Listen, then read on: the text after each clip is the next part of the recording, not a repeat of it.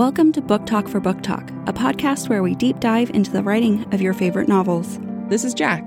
And I'm Amy. In season one, we explored Sarah J. Maas's A Court of Thorns and Roses. In our post season content, we look forward to sharing listener feedback and thoughts we received over the last eight weeks, as well as listener content from some special guests.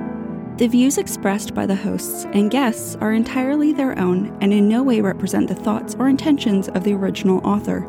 This podcast is a discussion shared to spark thought and conversation on the characters and themes of this novel.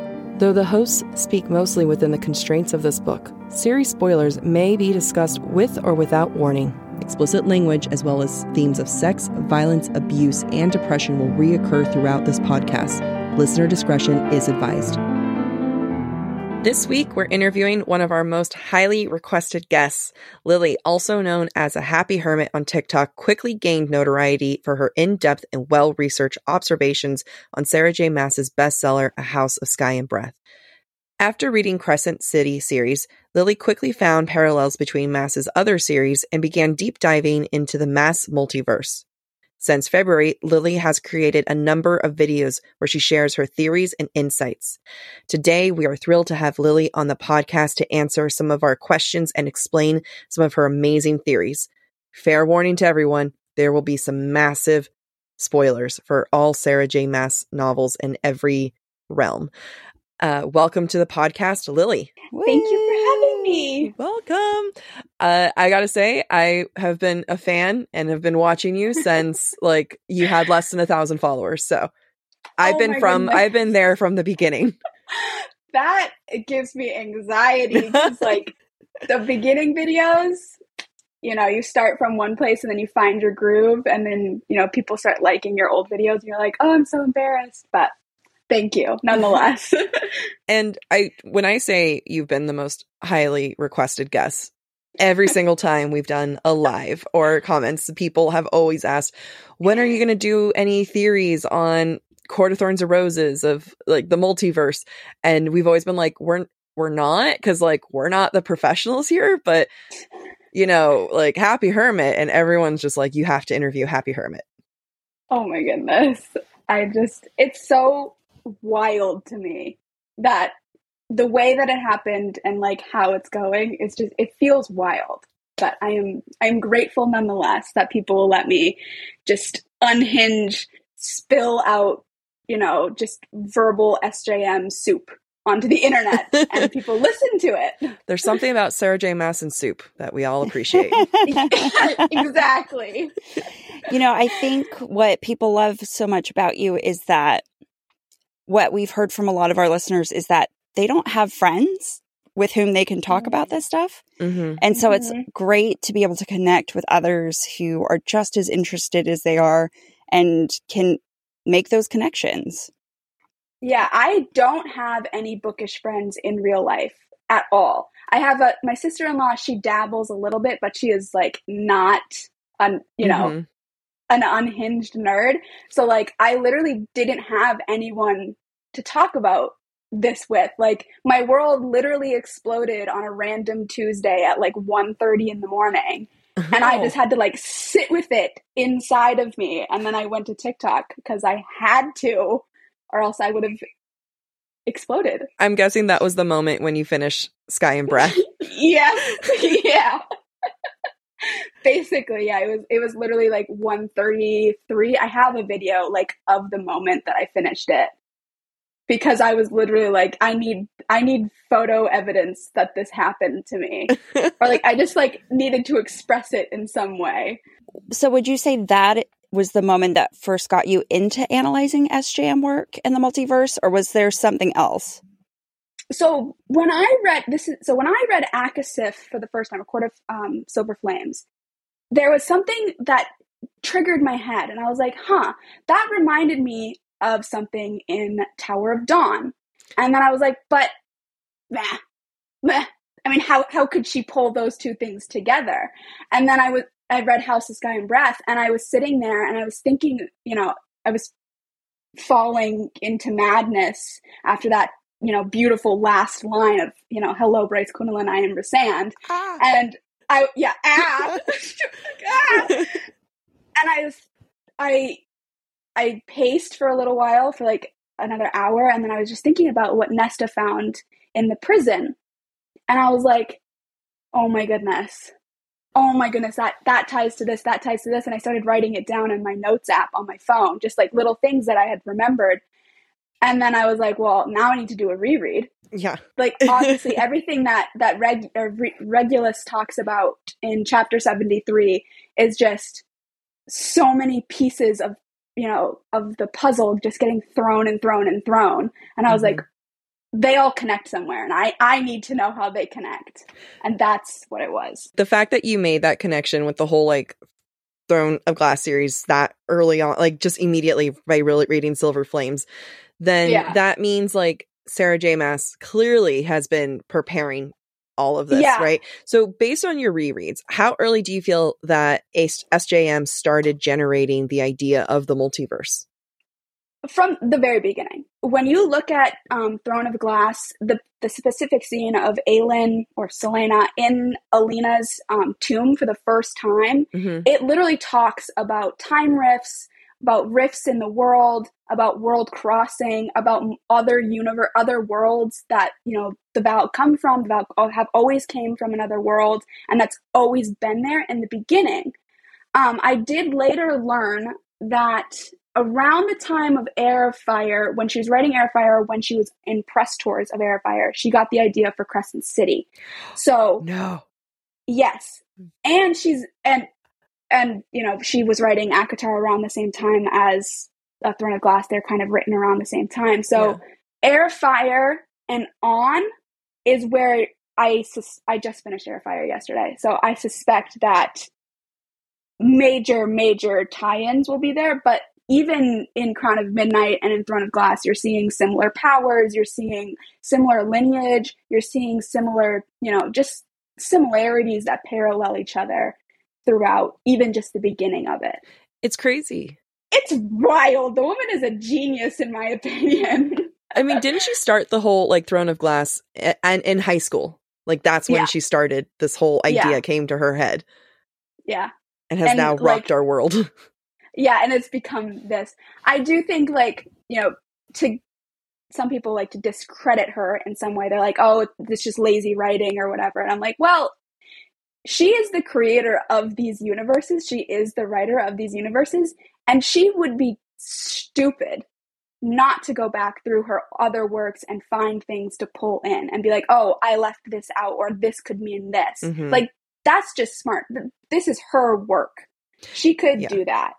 Oh, and, yeah. And pull it off. And that's what I think she, she must have done in the podcast we talk a lot about like just her writing style and people tend to like downplay that like not even looking into the theories but just like the way she writes and when we looked at ACOTAR everything was done with a purpose it's mm-hmm, tight mm-hmm. writing mm-hmm. it's smart writing it's she's just a very well put together author and to go off of that if she's leaving out details it's very intentional and if she's bringing in details that is equally intentional I no, I totally agree. My biggest thing that I I realized in probably Silver Flames, and then mostly when I started doing my Throne of Glass reread, her foreshadowing is her likeness.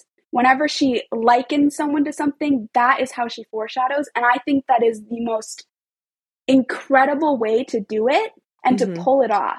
Can you give an like, example oh, of one of those?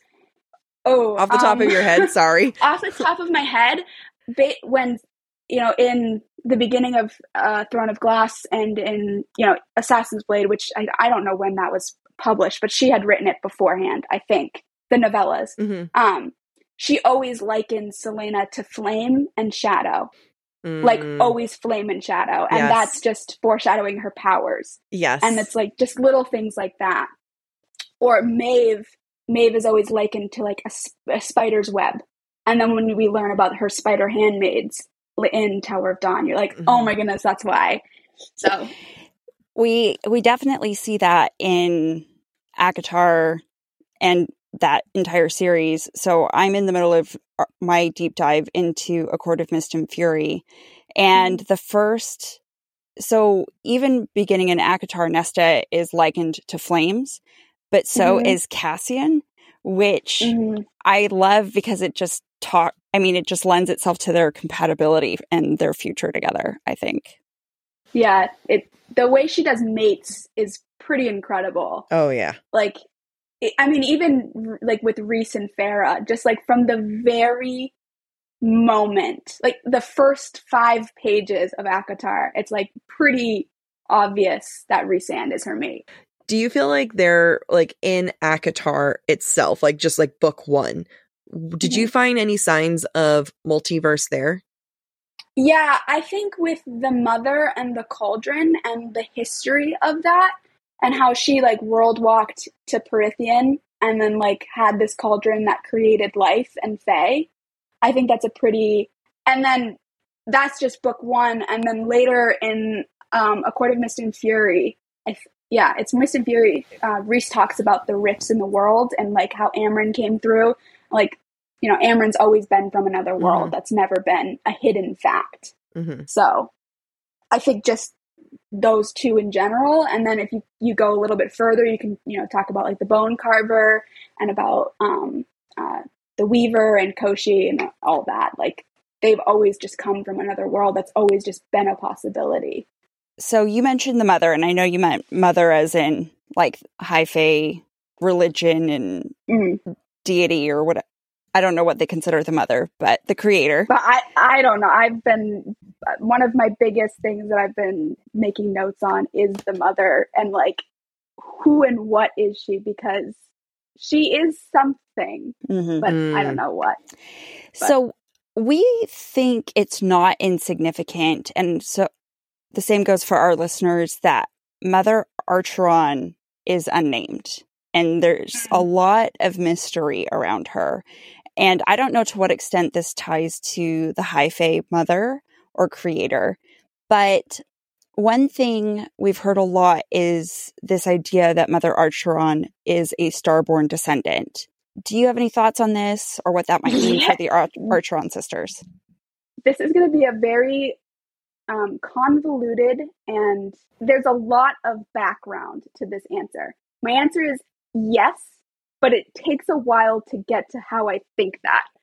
So we learned that Feyre's name is the Old Fae language, is from the Old Fae. Mm-hmm. Um, the Old Fae language is also spoken in Crescent City. I think that the Old Fae language comes from uh, Tog. That's what Rowan has his tattoo written in. That's what they, you know, they do speak it in Tog as well. So I think that Feyre's family line does come from a high fae, specifically a high fae from the Throne of Glass universe. And I'm going to add into that and say that it was a healer and that healers have the starborn power. And I can clarify on yes. why I think that healers um, can kill Valg.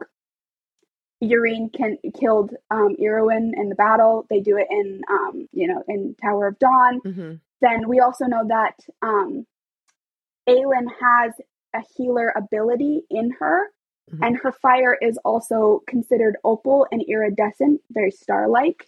And so she has that healer and that star-like starlight ability.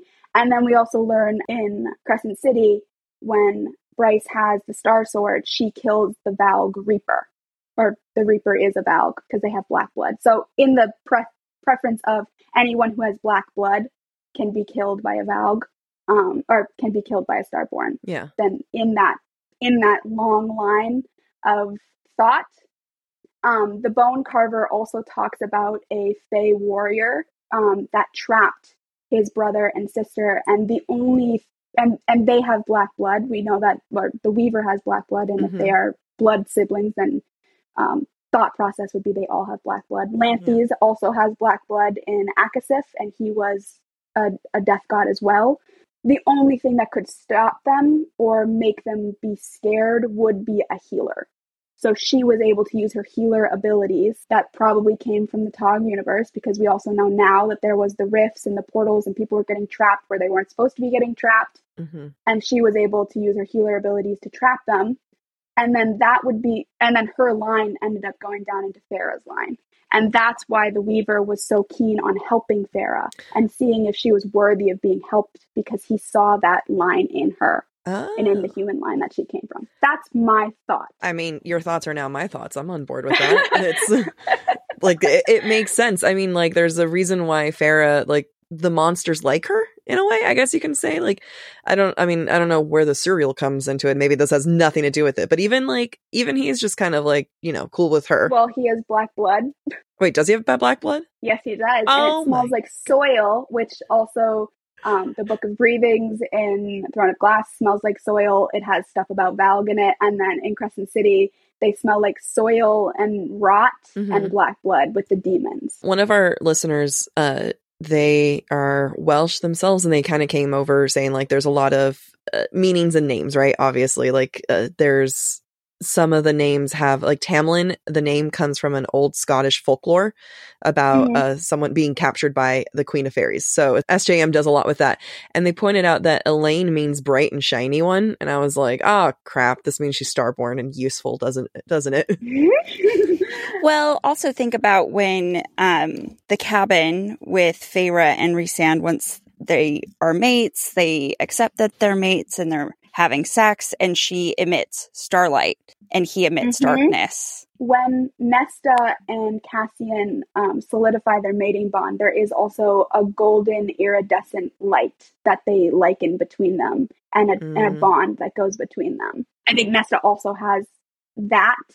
And when, uh, I mean, we're talking about mates now, but um, when Aelin and Rowan solidify their mating bond, she lets out a starlight glow. Amy's like brought this up to me before with it. I'm like, no, it's because she's got like the day court in her. And now that you're putting it all together, I'm like, oh my God. We'll never know unless Elain finally does something with Lucien. Unless Lucien, unless Lucien isn't even her mate, which is also what half of TikTok thinks. I that I I try not to talk. It's almost horrible because there is actually a lot of like really interesting things about Elain and Gwyn specifically hmm that I would love to talk about, but I'm I don't think I ever will because the conversation around them is incredibly toxic Yes. Yes. Yes, it is. and yes, mean, it is. and mean. Like I li- I'm like, oh yeah, I'd love to talk about Elain, but I'm like, Ooh, I should never talk about Elain. That's probably the safest route to go because even Jac and I are on opposite sides of that Yeah. conversation. we tease each other, luckily. We- yeah, we tease each other, but it can it can get ugly. People are very Yeah. opinionated Yeah. about it. Oh yeah. I try to say like I trust Sarah to do the romance and I'll figure out the other stuff because like whatever she does, she will ro- you know woo me, she will romance me and, and I'll I think I'll just let that be. But now the conversation has come to Bryce and Hunt. hmm Um and are they really mates? And it's like I don't think they Well- are. Well, Uh, based based on what Lily was just saying, she had that star glow. she did they and I just reread it for this this talk and I mean I found something far more interesting that my mind is currently on. oh, tell us that. Tell us that. Interesting. I was so I was looking for every time that Bryce and Hunt had sex, right? yeah. And in House of Sky and Breath, and every time they do, Bryce could have sworn. I don't know if you've seen this um, uh, term going around SJM Tok that anytime someone says they could have sworn something, Mm. it happened. hmm Bryce says she could have sworn each time they've had, they've had sex that they were falling through space and time and time. Oh, wait. They are Farah's ancestors. Whoa! Whoa!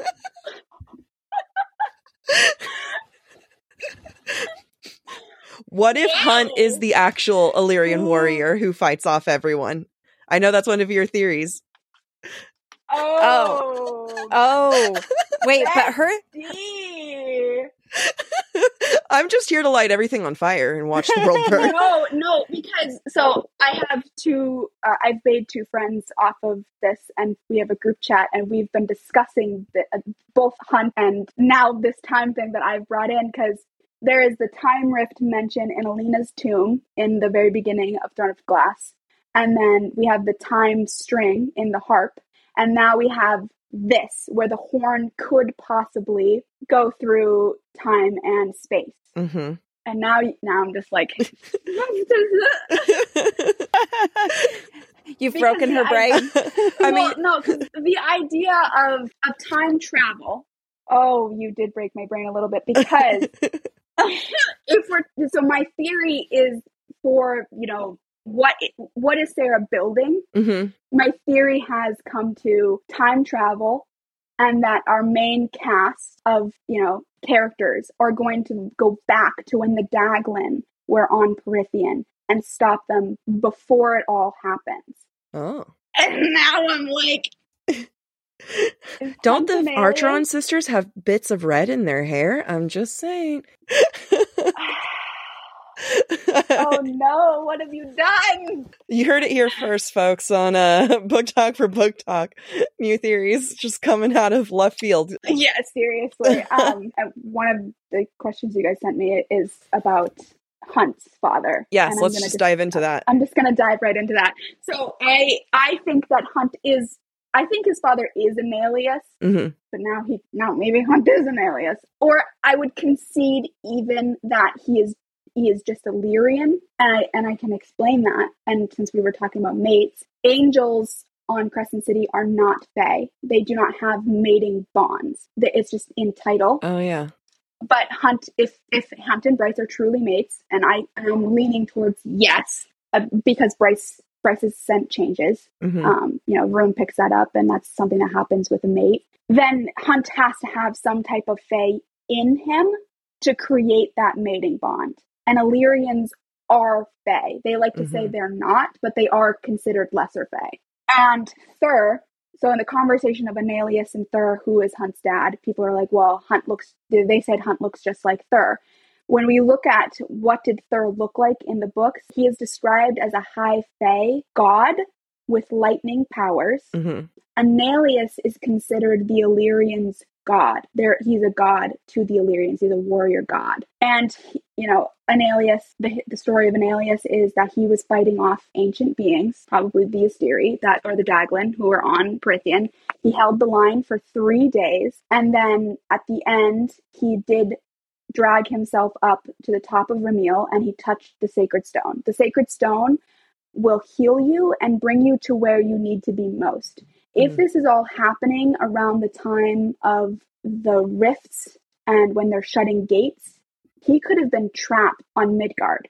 And that's where he needed to be most. hmm And it would have healed him. And they think he died because they, he never returned because he wasn't there. I'm on board. I am too. It makes total sense that that would be a gate. Yeah. Yeah, it, it does. And then when Nesta is on top, uh, Bellius, Emerie's cousin, who is fighting her, notes that she draws a line in the sand, which is what Enalius was said to have done. And Mhm. Emerie never told her that part of the story. She just did that naturally. On one page before Bellius comes, it was snowing. And then after Bellius comes talking about Enalius, it starts thunder and lightning Oh. which I think is like big red flags, big alerts. And then you have Thur, who is a lightning god, is depicted as High Fae. He looks just like Hunt, who is to say that he is not Enalius, Yeah. or that Enalius isn't Thor or Thur. Thor. Thur. Thur. I. I mean, now all three are one, so that's uh, that's now canon in my head. So you're talking about how Hunt looks like. I mean, everyone out there at this point, practically. At the end of Crescent City, where you know I started screaming, also was when Rhys comes out and Bryce says it was identical to Rune. And Mhm. first off, that's gonna have to change some fan art fan art out there. It's a a lot of fan art is not making them match identically. So how what's going on? What do you think here? Can you explain to me? Like give me a reason. Like why do they look the same? okay, this is another one of those long, long. There's a lot. There's a long road to get to a very weird answer. Um, Those are my favorite bef- roads. so before we got Rune and Rhys looking alike, we had Maeve and Rhys looking alike, or similarities. Oh. And Rhys also has similar powers to Valg. He has the the the, the daemati daemati power. I, my pronunciation is garbage, so I, and I apologize to anyone who I offend listening. Um, I pronounce things wrong. The the daemati powers, the mind powers. That's what Maeve has. It's described very similar. Valg have that black, sweeping, creepy power. Mm. They have the purple eyes. You know, Maeve and Rhys both have purple eyes. So, regardless of how Rune and Rhys look alike, I need you to track on me that Rhys has Valg blood. okay. It is described that Rhys is something completely different than the other High Lords at the High Lords meeting. Yep. He his power is unmatched. You know, we look at the Night Court. The Night Court um, has a lot of similarities to like Valg creatures and just Valg in Valgness in general. So Rhys is Valg. Mm-hmm. So we have that side of it.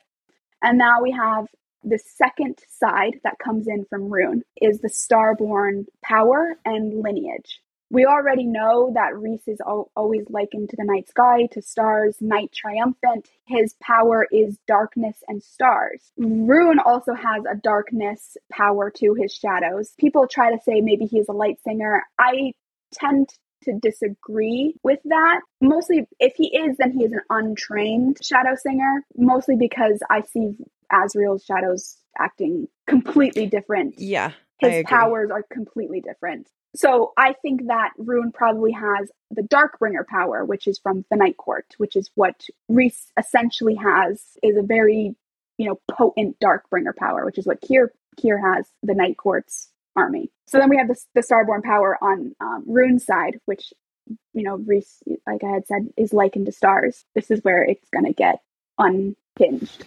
Theia was the Starborn queen. Mm-hmm. Theia was married to Finan on Prythian, and then the Daglan. They Finan had killed the Dag- Daglan, pushed them out. He was the High King of Prythian. He ended up marrying a queen of her own territory, and then a thousand years later, the Asteri opened up the gates, and she knew knew that they were Daglan before Finan did. I have no idea what happened. You know, we don't know what happened between Theia and Finan, but it ended up with Pelias killing Finan, them stealing the sword, and then going to Midgard to defeat the Asteri. Mm-hmm. And then we find out that Theia had two daughters in, in House of Sky and Breath, which we don't learn in um, ACOTAR. We learn Mhm. that in House of Sky and Breath. And they shut the gates. One daughter ends up, or Theia gets killed by the Asteri. Um, then there are two daughters. One of them goes missing.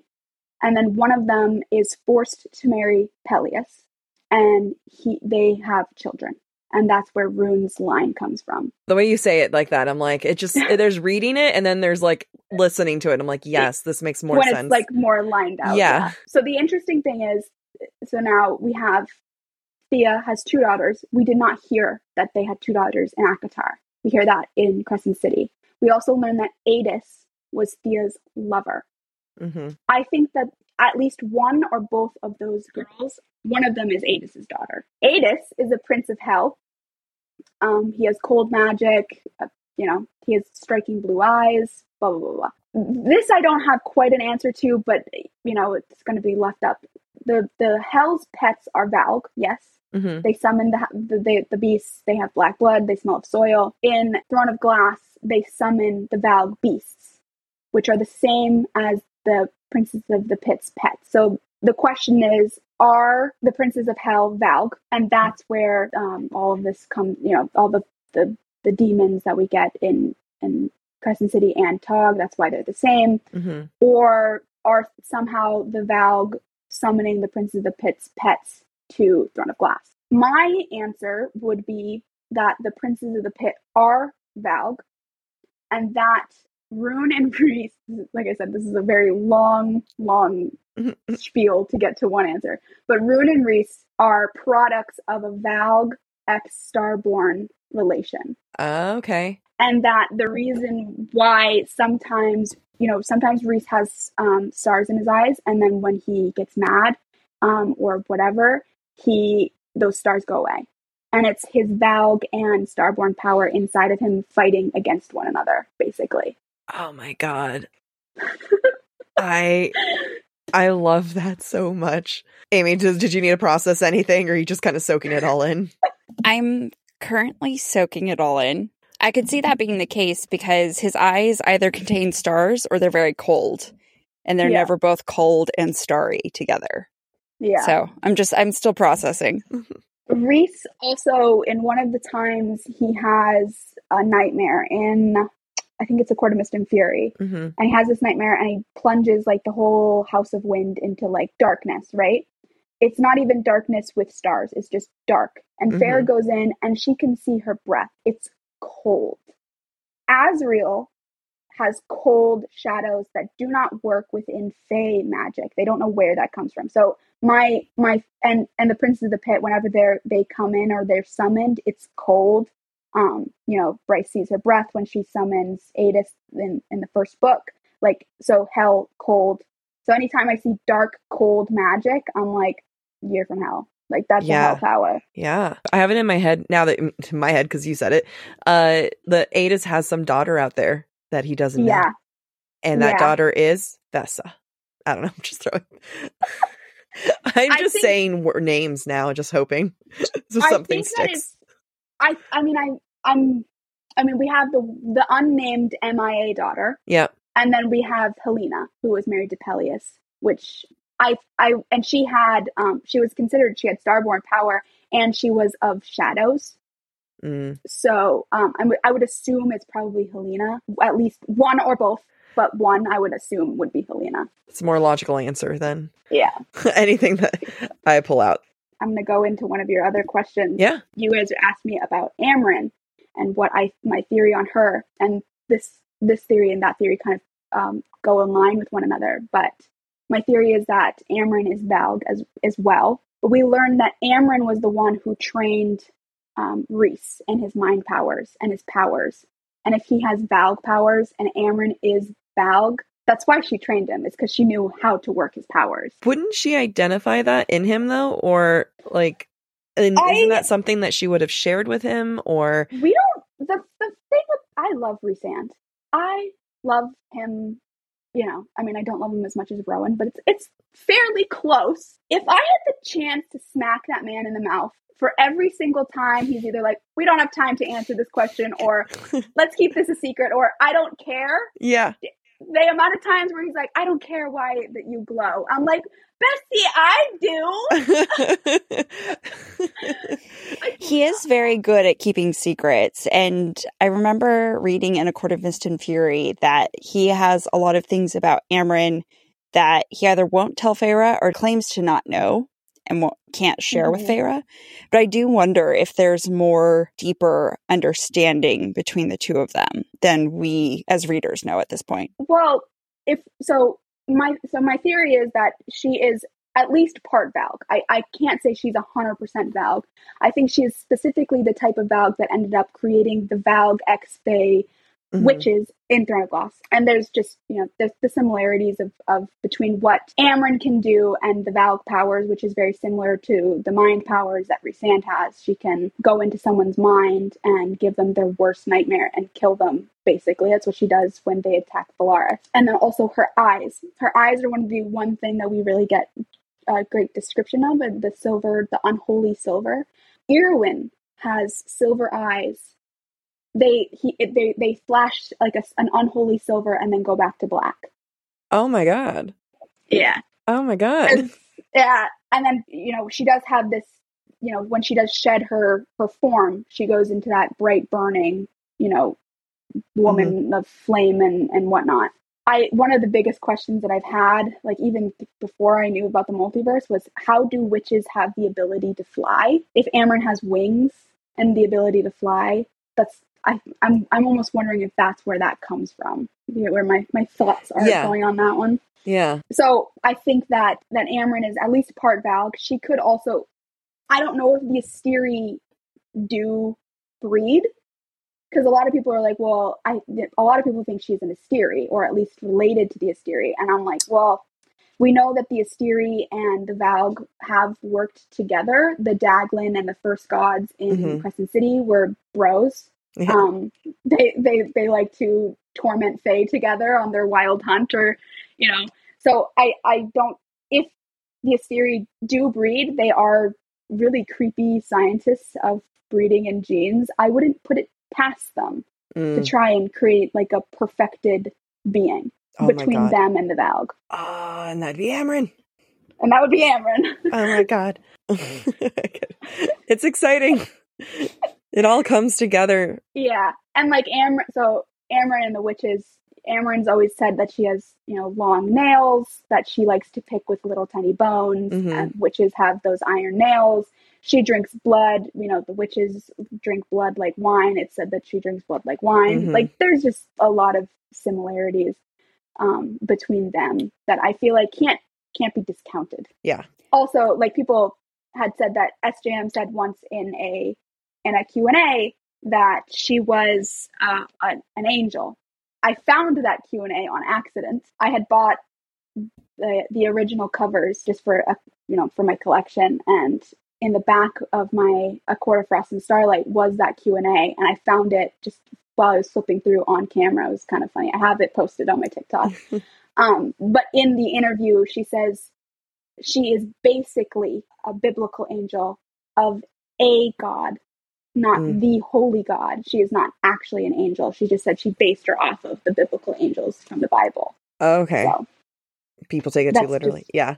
yeah, people take, took it very literally. and it was a very hot thing to talk about in my Amren video, but I did find it and I just want to clear the air now that I have a little bit of a soapbox.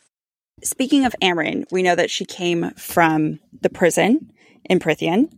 And Rhys says in A Court of Mist and Fury that it's basically, he thinks it's an eighth court. This is my favorite thing to talk about ever. Okay, please. my favorite I- thing to talk about ever.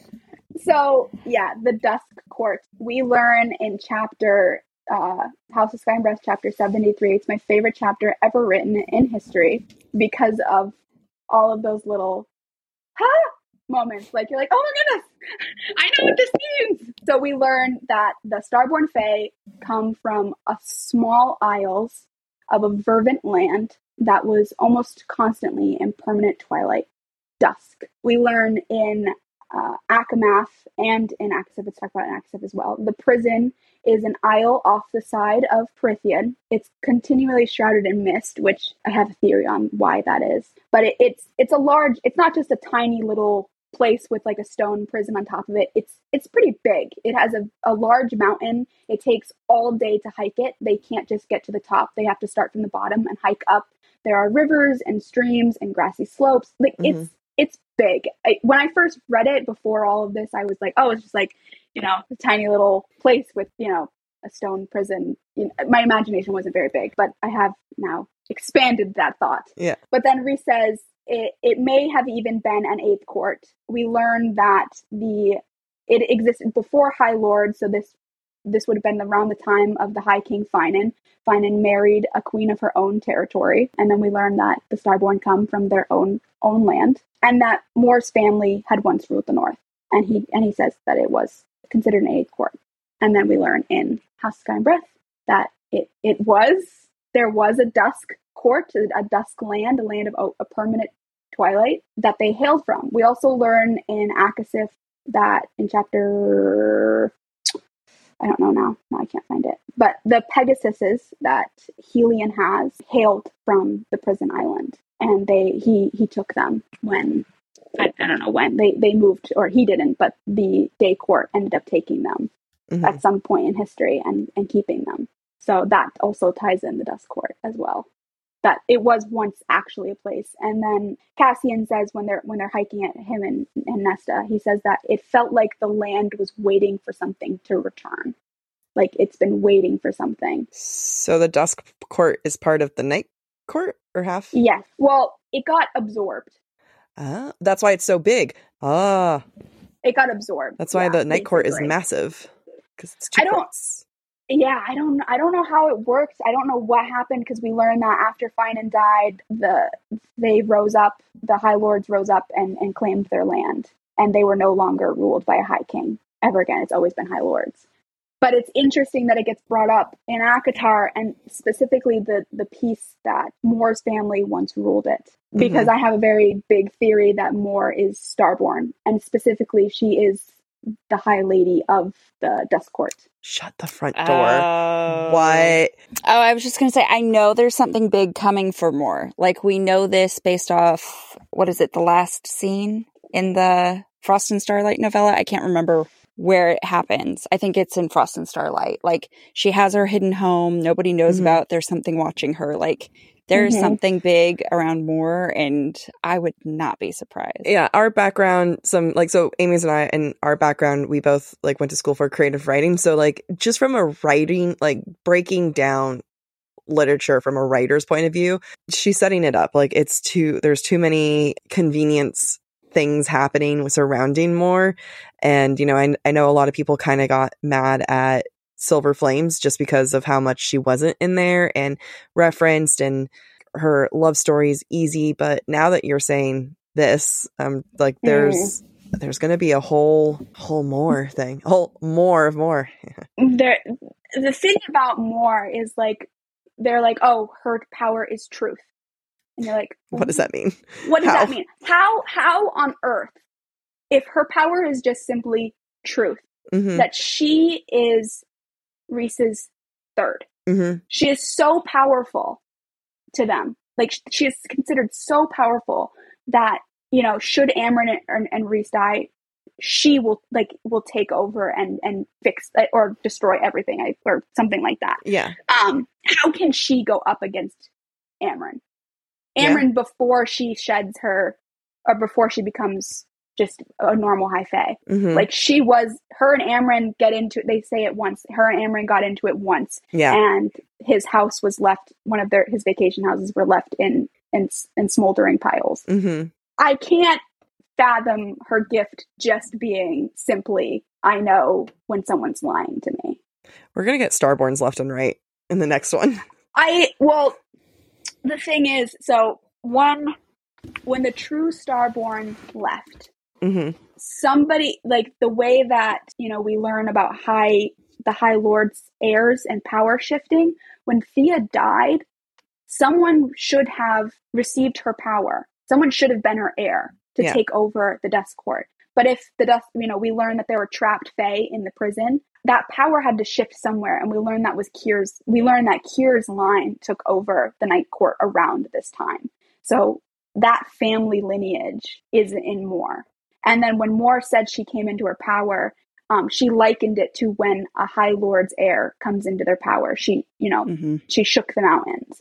I can't, the way that SJM foreshadows her slipping that it was like a High Lord coming into their power, It's too That- convenient. it, it's too convenient. And then you get truth and then truth teller, yeah. which is Oh. the. Mhm. The pair to the Star Sword, which is Yep. the Starborn. Oh my god, we're gonna get a whole High Lady series with just Mor, and I I- now I want that. I want I it's this is like the one thing that I am going to cling to until Sarah's done writing books. Like this one thing is all that I want and it makes sense. Why would Bryce fall onto Prythian? She doesn't know how to use her power. hmm She doesn't understand it. She if there's nobody on Prythian who is Starborn to help her, how would she get back? How would she understand it? How is she going to know the history? So my thought is for Crescent City 3 that it's going to make so we also know that as Azriel can't get a love story until him and Mor sort through their shit. Mm, so true. Like there is no way he can have a genuine relationship with someone until he has cleared the air with someone that he's been pining for for 500 years. Yeah, but he's a shadow singer, so for 500 years, how does he not know Mor secret? I think I think he might. I think he feels something for her. And you know, if Mor is Starborn, I think that he's one of her knights, which we learned that Starborns have knights, and that's why Bryce is pulled to like Cormac and Mhm. you know all that. And it it says that Mor lightens around Azriel so many times. There are these little moments where Azriel shadows lighten, lift, um, Mhm. hmm g- glow when Mor is around him and when Mor touches him. So light. Yes. I'm like, I, don't, I, I just that's what I believe, and I think that he truly, that, you know, Mor even says she feels something for him, but she doesn't understand it. She doesn't know why, and I'm wondering if that's because he's one of her knights. because he is. No, it is. You- You're, you're That makes true. so much sense. I know it does. I'm like, You you are the Morrigan. You speak. Truth. I know. Like Yeah. The Happy Morgan is what n- your new handle needs to be. So- um, so I think that you know, for, for Bryce is going to need a training montage that you know goes in line with a lot of SJM's books. Everyone gets their training, and I think that part that that Crescent City Three, when Bryce is on Prythian, is going to set up ACOTAR um, six or five or whatever it is. Can't remember now. so when it comes to Bryce being in Prythian, when do you think she's going to go back to her world? And do you think she's going to take anyone from Prythian with her? I, I, I, I almost wonder if they're going to restore the gates and keep them open for good. When we get into the conversation of what does the end of ending the Asteri look like, Mm-hmm.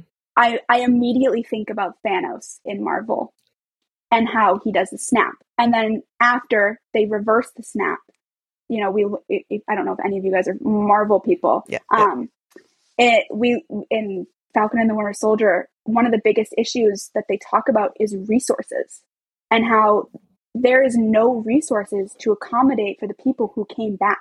I cannot. I mean, I know Prythian's fairly large, and we don't know anything about the other Fey lands in, in ACOTAR or in Throne of Glass. I just can't see a mass amount of people coming from Midgard and having to just integrate into these other Fey lands. I mean, it would be chaos. It would be mass chaos. There would be power, um, you know, tons of power surges for thrones. I can't see the Autumn King and Beron just being like, I'll split the throne 50 50 with you, bro. Like, eh, like it will be chaos. Yeah. And then you think about, you know, we don't even, I mean, I, I can't imagine Sarah's not going to bring in Throne of Glass. oh. You know, it, all these random Fae coming, you know, to Terrasen and they, they're coming from Midgard, which has electricity and TV and cars and all this stuff. And like Prythian and, and Terrasen don't. They Yeah. are, you know, rural, rural fantasy. I just don't see it working as them merging, which a lot of people have like said they have to merge. But I think the most, the, the, the most likely, uh, other than time travel, which I haven't, I, I need to spend a lot more time thinking of to like actually like solidify an answer for that. Aside, outside of time travel and undoing literally everything, Mm-hmm. um, I would see just them opening the gates and allowing for like just a natural crossing visitation and, and stuff like that. What was Bryce wearing when she ended up in Prythian again? I think she was in leggings, like spandex workout leggings, like sneakers and a t-shirt. I'm just Yeah. trying to like establish like was someone like are they like because I'm sure it's like what are they wearing? What are they wearing? And I'm just like like what part of like is it Feyre who's like wait leggings? What I want those like it's not leather. Yes. I think like there is a mention one time of Feyre like wearing one of Rhysand's like knit sweaters and like a pair of Black tights or something. yeah Mm. tights, which are you know close enough.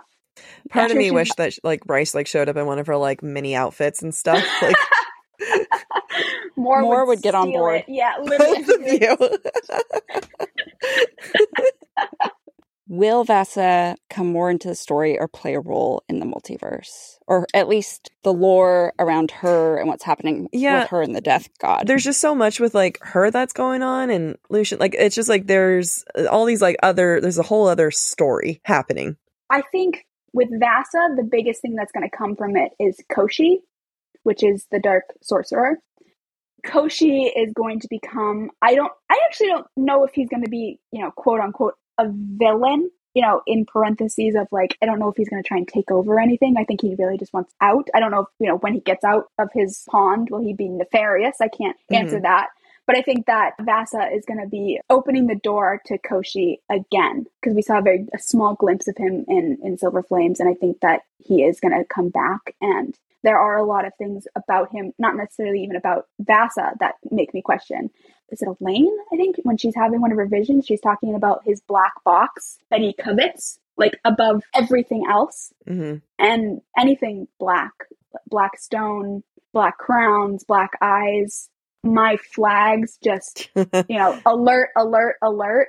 And so i'm like what is he hiding in a black you know we in throne of glass and in you know in throughout all of the books though the the obsidian stone are used to like trap valg and and Mhm. people and i'm like what is in his black box i gotta know and the other thing about it is we Papa Archeron, who also doesn't have a name, Yep. um, he talks to him and makes a deal with him. I wanna know that conversation. hmm what was the deal that they made? And who is Papa Archeron to be making that deal? Exactly. Exactly. Did he did he make a deal like I'll give you my soul and that's why he died and like why he was so calm and collect in the war? Or was it something else? Did he bargain something else and that's going to come biting the sisters in the ass? Like, Yeah. you know, I'll give you my daughter, you know, who, Elain, you know, who Uh. knows what he bargained away to allow that. With Vassa, it's either going to come down to petty relationship mate drama Mm. Between Lucien and Elain, or it's going to be she's going to lead the path to whatever Koschei's got going on. And if we're there. lucky, it'll be both. So And if we're lucky, it'll be both. yeah. uh, and then my my personal final question that's not on the list at all. Uh, do you think you're on SJM's radar? I seriously hope not. um, it, it does keep me up at night. No, I'm sure she would love you. I'm sure she'd be like, "Thank you. Someone appreciates the work I've done." No matter what the percentage of what you have have thought is right or wrong, she's probably like, "Bravo for like trying to think through the clues I'm giving." Cuz she gives clues. oh yeah. She We're does. just often overlooking them. yeah. When you don't know to look, you Mhm. don't. And then when you're like, oh, I need to look, or you know, the multiverse is is coming together. And honestly, the biggest thing was I was going insane. Yeah. Everything felt like it was exploding around me. Because, you know, in Kingdom of Ash, we get Aelin falling through the multiverse and, like, you know, her spotting Rhys. And, like, you know, that was a fun, ah, that was a cool moment. And, like, Mhm. I, I thought we were just going to get another one of those, like, moments of catching a glimpse of Aelin and Rowan this time or something like that in sometime in Crescent City and then, like, carrying on with our day, just like a, a hint, hint, and a, a nudge, nudge. And Sarah was just like, I'm going to body slam you. and then you have to wait 18 months. That's Yeah. I'm like, I'm so happy that you had a baby and like I'm glad that that's you know, you're taking that time. But also, woman, your world is on fire behind Mhm. you. You left your entire fan base screaming and then you just said, See ya in June. Bye. so I fear that I am, but if I do ever have the chance, if she I hope she'll do a panel or a book tour or something. And I will do literally anything to get there. I'm gonna bring, you know, my note. I have a notebook that's Mhm. like a comprehensive breakdown of. I'm, I'm currently building and, and slowly working on it, but I'm every character breakdown, all the powers breakdown, every land, everything that we learn, just break broken down and organized in a notebook. And I just think, give it to her. Like sign it. Look at Look at it. look at this. This is what you made me do. literally, literally, I like want to give her like, you know, I think Heir Fire currently is my most tabbed book, and I just wanted to like like grade it. Like, like, did I catch? Like, was that actually something I was supposed to catch? Like, I hope that But I if she's ever like gets like caught on something like, dang, I forgot about this one area, she just goes to your videos and then is like, ah, This. got it. this. I truly believe that if I can connect it, it's because she's already done it. yes, Got I it, like yeah. she has. She's smart. She's in, incredibly intelligent. I I would not be surprised if she has like one of those serial killer walls, like with the red tape, like Mm. you know that she Mhm. has laid everything out. I genuinely, you know, it does keep me up at night to think about like, oh my goodness, what she sees and she's like, that woman is spreading lies on the internet. I'm like, I'm leading everyone in the wrong direction. You're adding fuel to the fire of her Armageddon, and I don't think it matters where you lead them. No. I hope not. I have heard like quite a few people have messaged me or told me that like you've gotten my husband to read these books because like now we know like all these cool things tie in and like they're like I've gotten so many people like to watch your videos and they're like oh that sounds like really interesting and that has been like very I'm like well you're welcome Sarah I'm I- paying I for your mean- new baby's college I I, know. I do. I mean, I love your page because it just it's you bring in so many people to have a conversation that you know no one should ever be embarrassed about discussing literature and to discuss art. And at the end of the day, we're all having fun. We're all like enjoying this amazing world that this amazing woman put out, and you are facilitating that on TikTok in a very healthy and constructive way and you don't get that on a lot of TikTok pages. Like you have you're probably one of the most like amazing and safe and wonderful page out there. And you're doing everyone a service with that. Thank you. I would like to say that if anyone feels embarrassed or ashamed to look at my page and see that I am an unhinged woman with a whiteboard and a spatula talking about a fictional world, like you cannot get any more crazy or embarrassing as that. I am a little sad the spatula didn't make an appearance, but that's is the spat. Yes, uh, it's, it's, right always here. at the ready. It's, it's right here.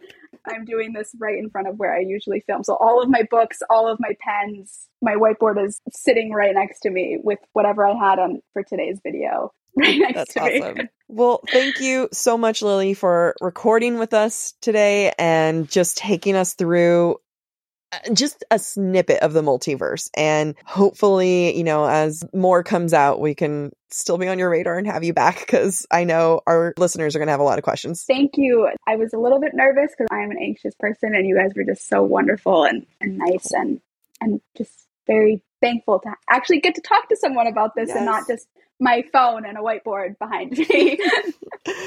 Thanks, Lili. Thank you so much. You were so lovely, and we can't wait to see what wonderful, crazy, beautiful thoughts you have next. Thank you for listening to this special episode of Book Talk for Book Tok. We encourage you to rate and subscribe to our show on your preferred podcast listening platform. As we gear up for season two, where we will deep dive into A Court of Mist and Fury, we will continue to share between season thoughts and interviews with our listeners. We would love to hear your thoughts based on today's conversation. You can submit your comments to our form at booktalkforbooktalk.com for a chance to have your feedback discussed during a weekly mini episode. If you are enjoying the podcast, visit our website, booktalkforbooktalk.com, to view our latest merch and to learn about supporting the show through Patreon, Ko fi, or Venmo. Or find us on TikTok and Instagram at the handle Book Talk for Book Tok.